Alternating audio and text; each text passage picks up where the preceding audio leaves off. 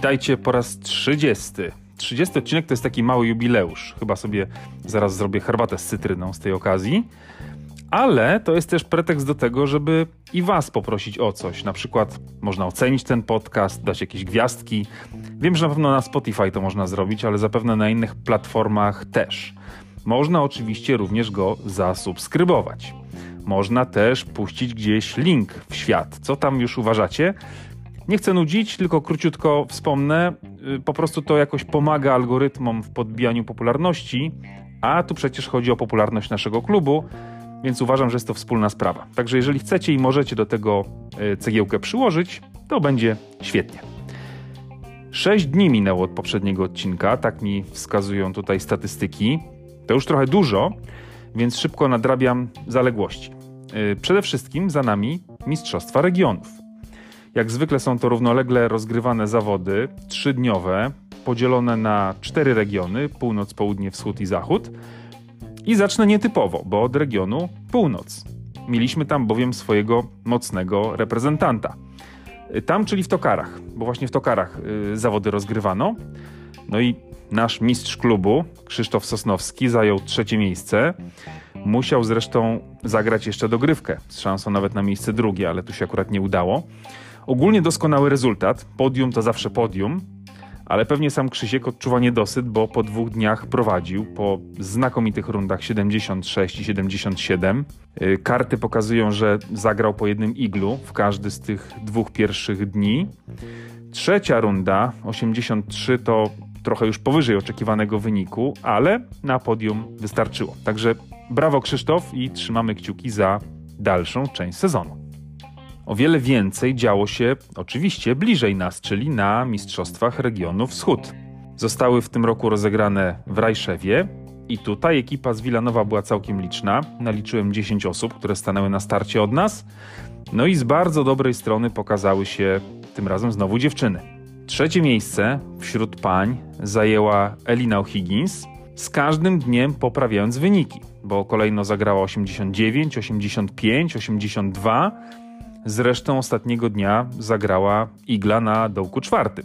Na dołku czwartym, przypomnijcie, który to jest dołek. To jest jakiś kosmos. Aż spytałem Eliny, jak to w ogóle było. No i oczywiście skromnie Elina skomentowała, że to czysty przypadek. Potem dodała, że to była dziewiątka Iron 117 metrów z wiatrem. No ale z wiatrem, nie z wiatrem. Wpadło? Wpadło. Codziennie się igla nie gra, więc doskonale i wielkie gratulacje. Zresztą Elina sama jeszcze dodała, że ten świetny wynik wziął się głównie z patowania, bo 26 patów to też jest jakiś rewelacyjny rezultat. Nie wiem ile Adrian zagrał ich we Włoszech, ale musiał być chyba jakoś podobnie. Także wielkie brawa i jak zwykle wniosek taki sam. Trenujemy krótką grę i patowanie też, chociaż nikomu się zwykle akurat patowania tak bardzo solidnie trenować nie chce. Ale statystyki są nieubłagane. Bardzo to jest ważny element. Reszta naszej żeńskiej ekipy też bardzo fajnie pograła. Dziewczyny kolejno zajęły nieparzyste miejsca w klasyfikacji pań stroke play brutto. Trzecia, jak wspomniałem, była Elina, piąta była Rea Wiatr, siódma Dorota Ciesielska i dziewiąta Aneta Mościcka, która zresztą zanotowała najlepszą w ogóle rundę z naszych dziewczyn, bo pierwszego dnia zagrała doskonałe 81. Gdyby tylko była jakaś klasyfikacja drużynowa, to nasze panie by zgarnęły takie trofeum, gdyby tylko ono było. Także silną mamy ekipę, super i już się nie mogę doczekać. Mam nadzieję, że wszyscy się nie możemy doczekać lipcowych klubowych mistrzostw Polski. Matchplay. Muszę tutaj pochwalić Rafała Elknera, bo najszybciej się ogarnął. Jako pierwszy i na razie jedyny ma na swoim koncie komplet trzech meczów w fazie grupowej. Zresztą dwa z nich wygrał, a więc dwa punkty wpadły na jego konto i tak oto właśnie Rafał jest liderem grupy 12 w tej chwili. Łyżka dziegciu.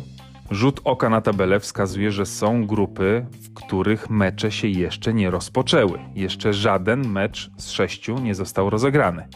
No i co my z tym zrobimy? Pogoda już jest, wreszcie robi się cieplej i słonecznie. Wymówek dalszych brak, także do boju. A z solidną grupą koleżanek i kolegów widzę, że widzimy się w najbliższą niedzielę na turnieju w Sobieniach Królewskich. Będą to Mistrzostwa Golf Parks Poland i widzę na liście solidną ekipę z naszego klubu. Pamiętajcie, że tylko do wtorku, 9 maja, przyjmowane są wpłaty, więc zapisanie się trzeba jeszcze przekonwertować na zakwalifikowanie. Nie przegapcie tego. Od razu też mogę obiecać, że będę miał przy sobie pudełko z zawieszkami klubowymi, więc kogo tylko w niedzielę spotkam, na pewno zawieszkę wręczę. Możecie to uznać za jakąś formę zachęty. Tymczasem dziękuję za wysłuchanie 30 odcinków. Będą następne i do zobaczenia na polu.